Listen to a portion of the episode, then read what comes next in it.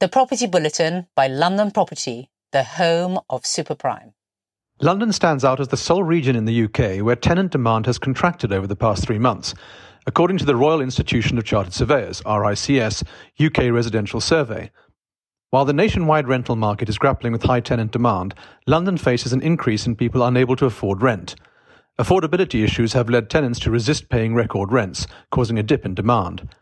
Despite this, Zoopla notes a persistent cycle of low supply and strong demand in the London rental market, keeping rental growth in double digits. However, the overall UK rental market is grappling with a decrease in properties as landlords exit the market due to tightening rules and high mortgage rates. Rental prices are expected to continue increasing, with the RICS survey forecasting a 4% rise in rental prices across the country in the next 12 months. Despite challenges in the sales market, demand in the overall UK rental market is anticipated to keep growing. The future of London's rental market is expected to be influenced by financial pressures, regulatory reforms, and the alignment of tenants and landlords' expectations. If you are a buy to let landlord and want to talk about your options and help navigate the market conditions, email us at ask at londonproperty.co.uk. We would love to help you connect with the right experts and make informed decisions. In response to the scarcity of space in prime central London, a noteworthy trend has emerged among developers. They are increasingly transforming former executive boardrooms, department stores, and civil servants' offices into high end apartments and luxury hotels. Despite the inherent challenges and higher costs associated with working on listed or landmark structures, historic buildings are becoming more attractive to developers. This transformation is not only driven by practical considerations, but also by a growing demand from American clients who appreciate the history and charm that older buildings bring. Features like stained glass windows and period details add a unique appeal to these repurposed spaces.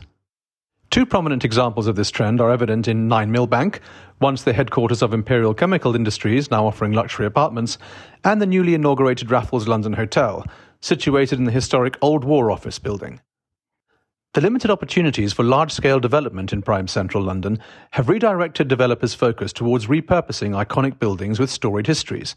This approach results in a harmonious blend of stately features and modern amenities. The growing preference for these refitted buildings underscores a broader trend in London's real estate market, a heightened appreciation for the preservation and repurposing of historic structures. Consolidation within the UK's housing market has surged over the past year due to higher interest rates impacting sales creating opportunities for larger players to venture into lettings. An example of this trend is Connells, now the largest network of estate agencies in the country, with 80 local agencies following various takeovers, including the significant acquisition of Countrywide in March 2021. CEO Richard Twigg highlights their commitment to acquiring sound businesses, leveraging the sales downturn to capitalize on potential targets with robust balance sheets. The residential property market's consolidation has accelerated as increased rates have pressured smaller independent agencies. Foxtons, London's largest letting agency, echoes this pattern with its recent £10 million acquisition of Ludlow Thompson, emphasising a strategic move into lettings amid the sales slowdown. Other notable transactions include the £10 million sale of Chesterton's to Emeria and the £100 million bid by US based CoStar for UK property portal On the Market. The housing market, following a pandemic induced boom, has witnessed a decline in house prices due to higher interest rates affecting mortgage costs and diminishing purchases. Zoopla's study suggests that UK house sales are on track for their slowest year since 2012, marked by a 28% year on year drop in mortgage backed sales. Although recent months showed a 1.1% increase in house prices, the market remains down 3.2% compared to the previous year. The shift towards lettings, buoyed by rising rents resulting from increased rental demand, has become a focal point for companies seeking profitability amid challenging sales conditions. Foxton CEO Guy Gittins notes the fragmented nature of the market as an opportunity for consolidation, with the company now deriving over 70% of group revenue from lettings after the Ludlow Thompson acquisition.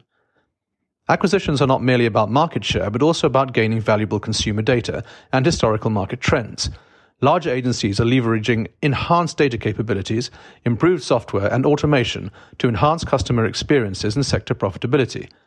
The evolving regulatory landscape in the lettings industry further underscores the advantage of scale, as compliance efforts become more manageable for larger entities compared to smaller rivals.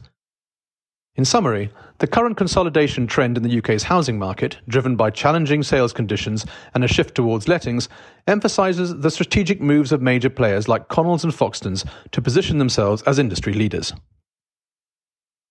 In a noteworthy deal, a London based developer and a US investment firm are advancing with the construction of an additional 286 build to rent flats in the capital, having secured a substantial £97 million development loan. The collaborative effort between Argent, in joint venture with Atlanta based investment manager Invesco Real Estate, has selected Galliford Try to execute this phase of the project at Brent Cross Town, a key component of a massive 6,700 home regeneration scheme. The new build to rent homes will encompass a mix of market rent and discount market rent, constituting an £87 million contract. As part of the broader initiative, G15 landlord L&Q is also actively participating, contributing 120 affordable homes in partnership with related Argent and Barnet Council. Billed as one of Europe's largest regeneration projects, the 180 acre Brent Cross town will not only feature residential developments, but also incorporate 50 acres of parks and playing fields, along with 3 million square feet of offices. Additionally, a new Thameslink station, Brent Cross West, is slated to open, providing connectivity to King's Cross. LaSalle Investment Management has extended a substantial £97 million green development loan to facilitate this phase of the project. Galliford Try is already underway with the first build to rent element, comprising 249 homes.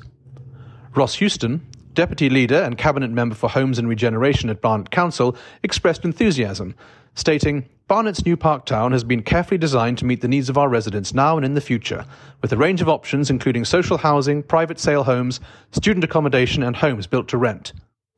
Invesco Real Estate joined the project in October last year, acting on behalf of an unnamed US separate account client.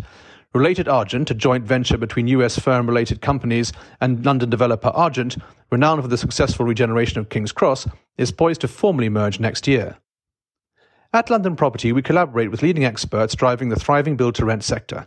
Our experts have specialist experience in land acquisition, project management, and access to funding. Email us at ask at londonproperty.co.uk to start the conversations. A group of nearly 100 property owners has lost a preliminary hearing regarding the use of two stamp duty land tax SDLT schemes known as Jeepster and Hummer, promoted by Cornerstone Tax Advisors. The schemes aim to reduce SDLT liability on residential property purchases by taking advantage of rules for subsales of real property. HMRC issued discovery assessments for underpaid SDLT, leading to a legal dispute.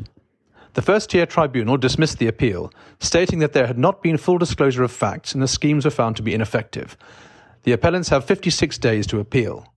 Stamp duty land tax, SDLT, commonly known as stamp duty, is a government tax imposed on property buyers in England and Northern Ireland.